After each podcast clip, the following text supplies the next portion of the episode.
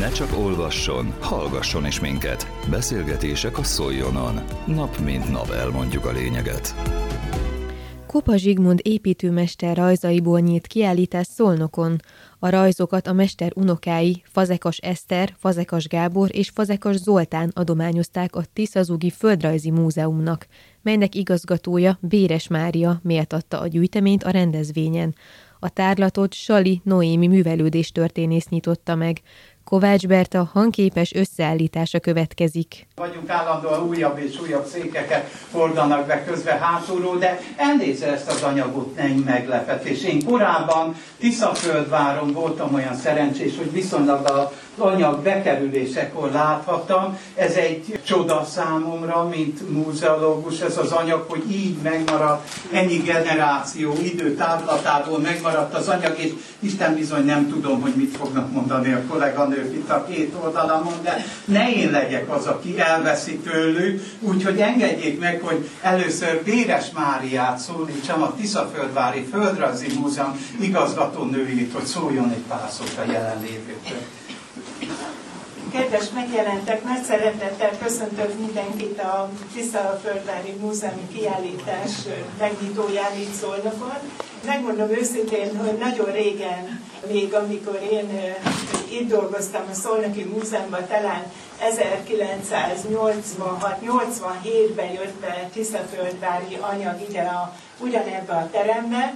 A múzeumunk fő profilja ugye a földrajztudomány, természettudomány, akkor az őslények a Tisza tájon című kiállítást még akkor Szankó István kollégánk hozta ide be a közművelődésének akkor nevezett terembe, és nekem, mint természettudományi muzeológusnak az volt a feladatom, hogy ehhez különböző múzeumpedagógiai programokat szervezek itt a szolnoki fiatalságnak. Úgyhogy ez nagyon régen volt, és most megtörtük ezt a csendet, és egy nagyon szép hagyatékkal jöttünk ide be. Valóban, ahogy igazgató úr mondja, már Tiszaföldváron bemutattuk 2022-ben, 2023-ban Burkembére látogatott el, tehát már hallhattak róla, és most itt rögtön 2024 év elején Szolnokra hoztuk be. Hagy köszöntsem a megjelentek közül azokat, akiknek nagy szerepük van, hogy a múzeumunk egy ilyen értékes anyaggal gazdagodott. Fazekas Zoltán, a Kopa Zsigmond gyűjteménynek az egyik adományozóját, Kopa Zsigmond unokáját. Salgótarjánból a kedves feleségével és munkatársával látogatott el ide most hozzánk. Nagyon örülünk, hogy a családtagok is megjelentek. Kopa Zsigmond tisztaföldvári építőmester volt, és kőműves tanonci, iparos tanonci rajzai megmaradtak az utókornak. Három unokája, Fazekas Eszter, aki nincs most a körünkben, Fazekas Gábor és Fazekas Zoltán adományaként került a múzeumunkba 2021 végén. Úgyhogy rögtön elkezdtük az anyag feldolgozását, és igyekeztünk minél több információt megtudni a családról, a családról, és magáról a rajzok keletkezésének körülményeiről. Azért tartjuk mi ezt nagyon fontosnak, mert egyenlőre úgy tudjuk, hogy a, az egykori Székes fővárosi iparrajziskola, ami most a kisképző névre hallgató képzőművészeti szakközépiskola, az ott tanulóktól vidéken nem maradt meg ilyen gyűjtemény, ilyen egységesen.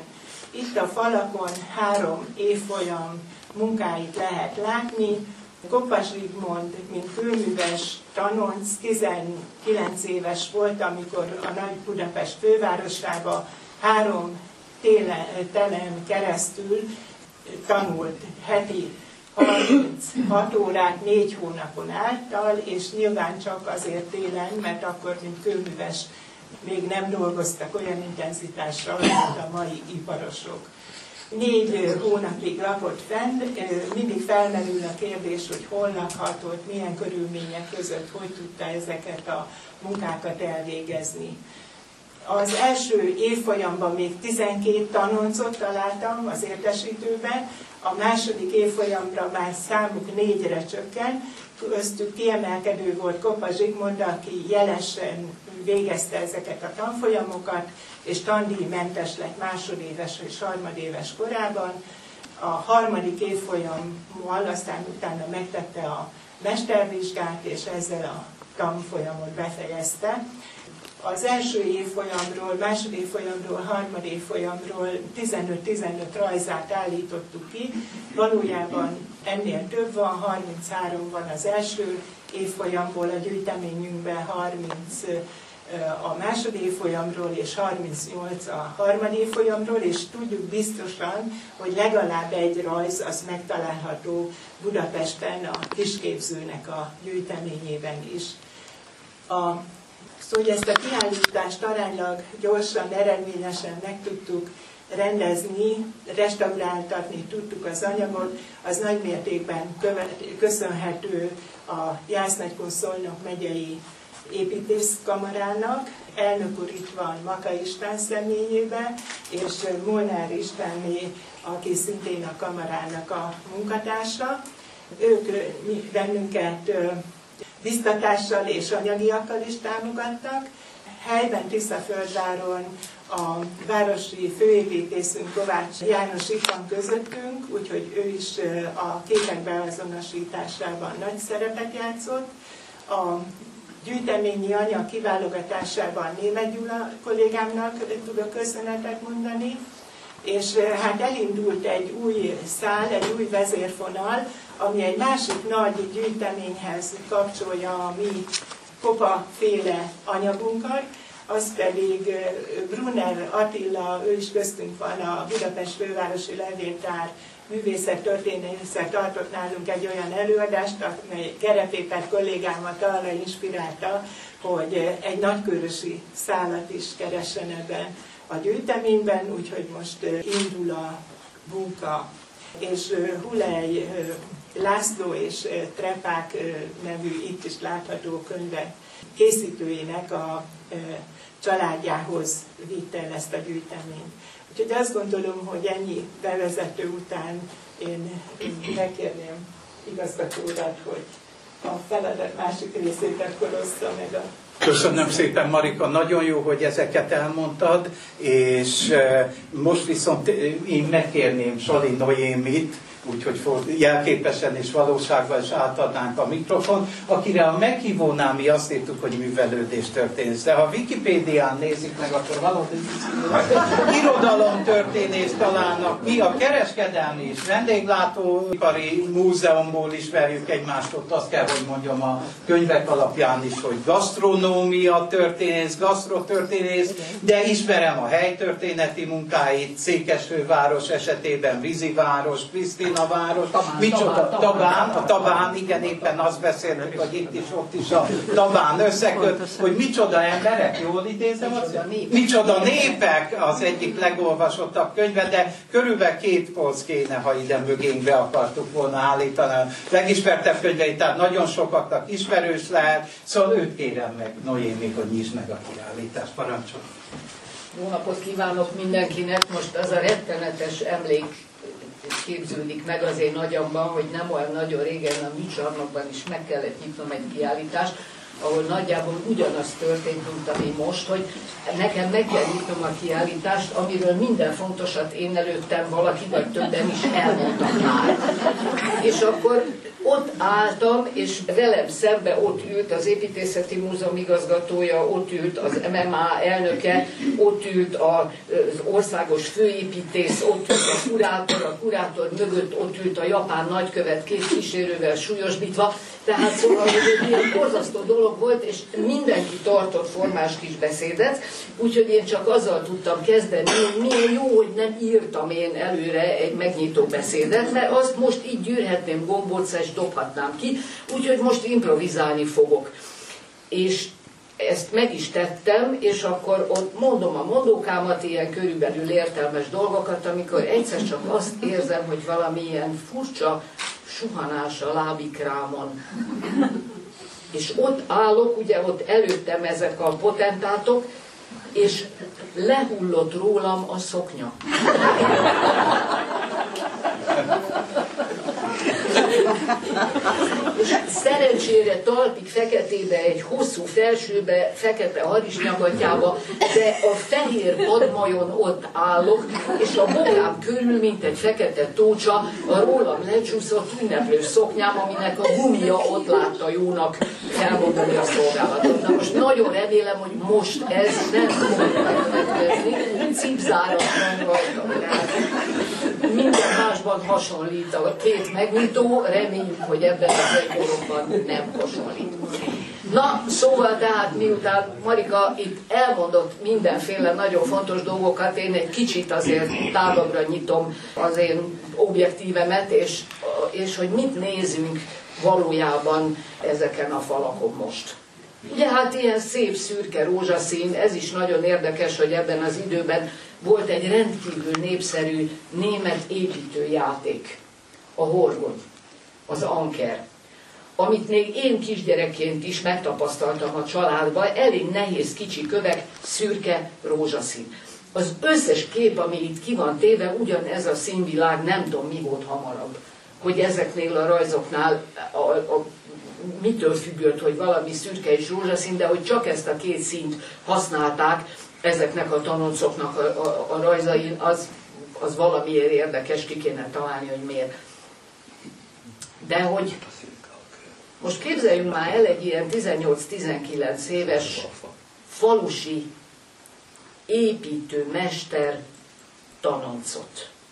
Hogy mi az a vonal, mi az az út, amin ő egyszer csak ott találja magát Budapest number one szakképző intézményébe, és a gyerek, aki egész nyáron téglát, és maltert, és habarcsot, és spaklit, és fanglit, megérkezik Budapestre, és beül ilyeneket rajzolni, mint egy kis precíziós műszer.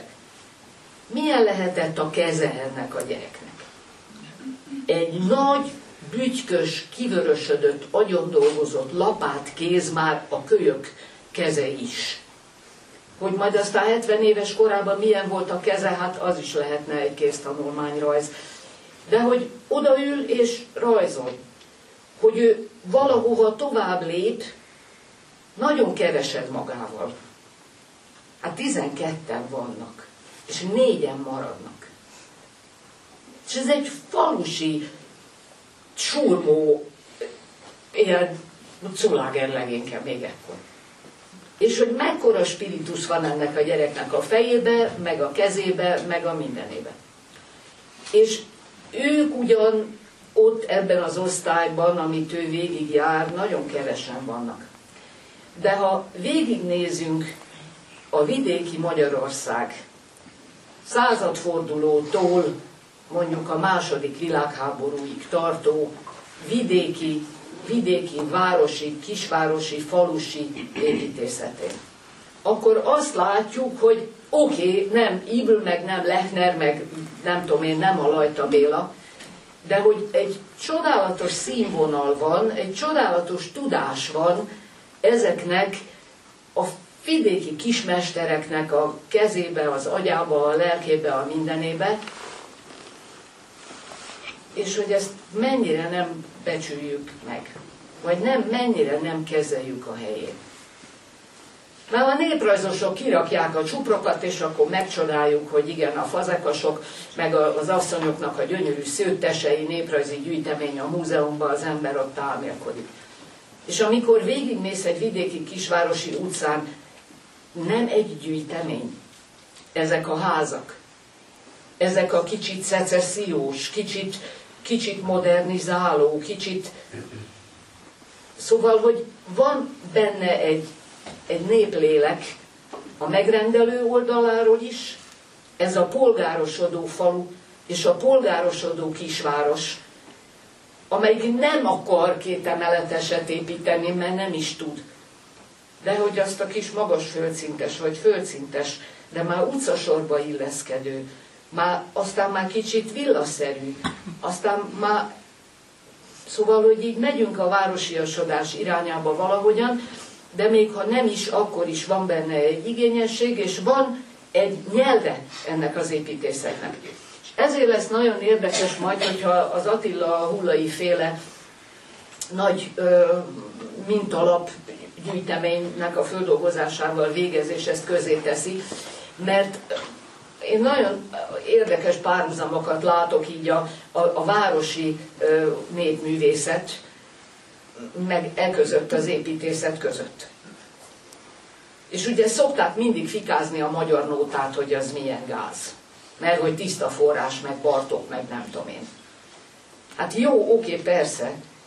Csak hogy ez a sokat fikázott magyar nóta, ez is a magyar kultúra része, ez is a zenei anyanyelvünk része, ennek is vannak kimagasló alkotásai, vannak kimagasló alkotói, voltak kimagasló muzsikusai, és ezt nem lehet letagadni, nem lehet leköpdösni.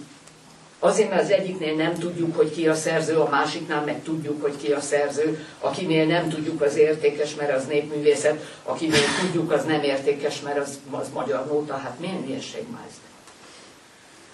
És egy kicsit én ezzel a vidéki építészettel is így vagyok, hogy, hogy a, a magas kultúra, meg a csuhékunyhó között van valami, ami ugye a szocialista tudományosság világképébe sehogy se passzolt bele. Mert a parasztpolgár az gáz volt. A kulák az ciki. A kisvárosi mesterember, aki mondjuk két segéddel dolgozott egy műhelybe, az ciki volt, az kínos volt. A kis kereskedő. Ugye ezek mind ilyen népnyúzómi. Szóval, hogy, hogy eltelt 50 év, és ennek az alsó középosztálynak a világa kiesett a tudásunkból. Pedig hát, pedig hát. És ez, amit itt látunk a falon, ez egy ilyen kismesternek a korai iskolája, és látjuk, hogy egy nagyon jó minőségű tudás jó mesterektől tanul, jó minőségű tudást sajátít el, jó minőségű épületeket fog építeni abba a kategóriába, ahova ő tartozik. Úgyhogy én szerintem egy igen nagy boldogság az, hogy egy vidéki múzeum egyszer csak rágyújt el egy ilyen hagyatékra. Még sokkal nagyobb boldogság az, hogy egy családnál ezek a dolgok egyszer csak, mint Atlantis, egy szigetek kibújik a tengerből, és hogy a család fölismeri ennek az értékét és hajlandó közgyűjteménybe adni, mert átlátja, hogy ez annyira nagy érték, hogy közgyűjteményben van a helye. Szóval ez egy olyan sikersztori ez a kiállítás, hogy én itt nem győzöm ünnepelni, és borzasztó hálás vagyok Marikának és az összes kollégának, aki részt vett benne, meg a múzeumnak, amelyik ennek helyet adott, úgyhogy most már mindenkinek elég melege van, a levegőnk is elfogyott. Én komoly ünnepélyességgel a kiállítást megnyitok, szeretettel ajánlom a figyelmükbe, gyönyörködjenek, és, és hát mindenki a saját házatáján nézzen körül ilyen szemmel, külön felhívom a figyelmet dédanyáink kézzel írott szakácskönyveire. Csak mondom, hogy szakácskönyv, az is ez a világ, az is ez a kategória. Szóval rengeteg minden van, ami ebben a világban figyelemre, megmentésre, az utolsó pillanatban való megmentésre méltó, úgyhogy ezt mindenki a saját házatáján söprögetve tartsa szem előtt, amikor az öreg anyja fiókjait valódobozzák, mi egymását húzogatja. Köszönöm szépen! Fazekas Zoltán, az építőmester unokája is megosztotta gondolatait a tárlatról. Fazekas Zoltán, a Kopa úr egyik unokáját kérdezem, hogy honnan jött az ötlet, hogy jótékony célra így fölhajálják ezeket a rajzokat.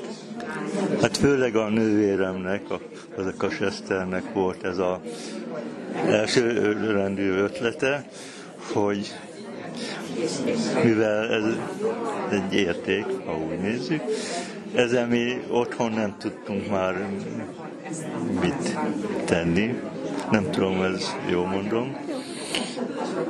És akkor jött ez az ötlet, főleg ő részéről, hogy akkor ajándékozzuk a múzeumnak, és akkor ők ő majd szépen tudják ezt a hagyatékot majd rendezni.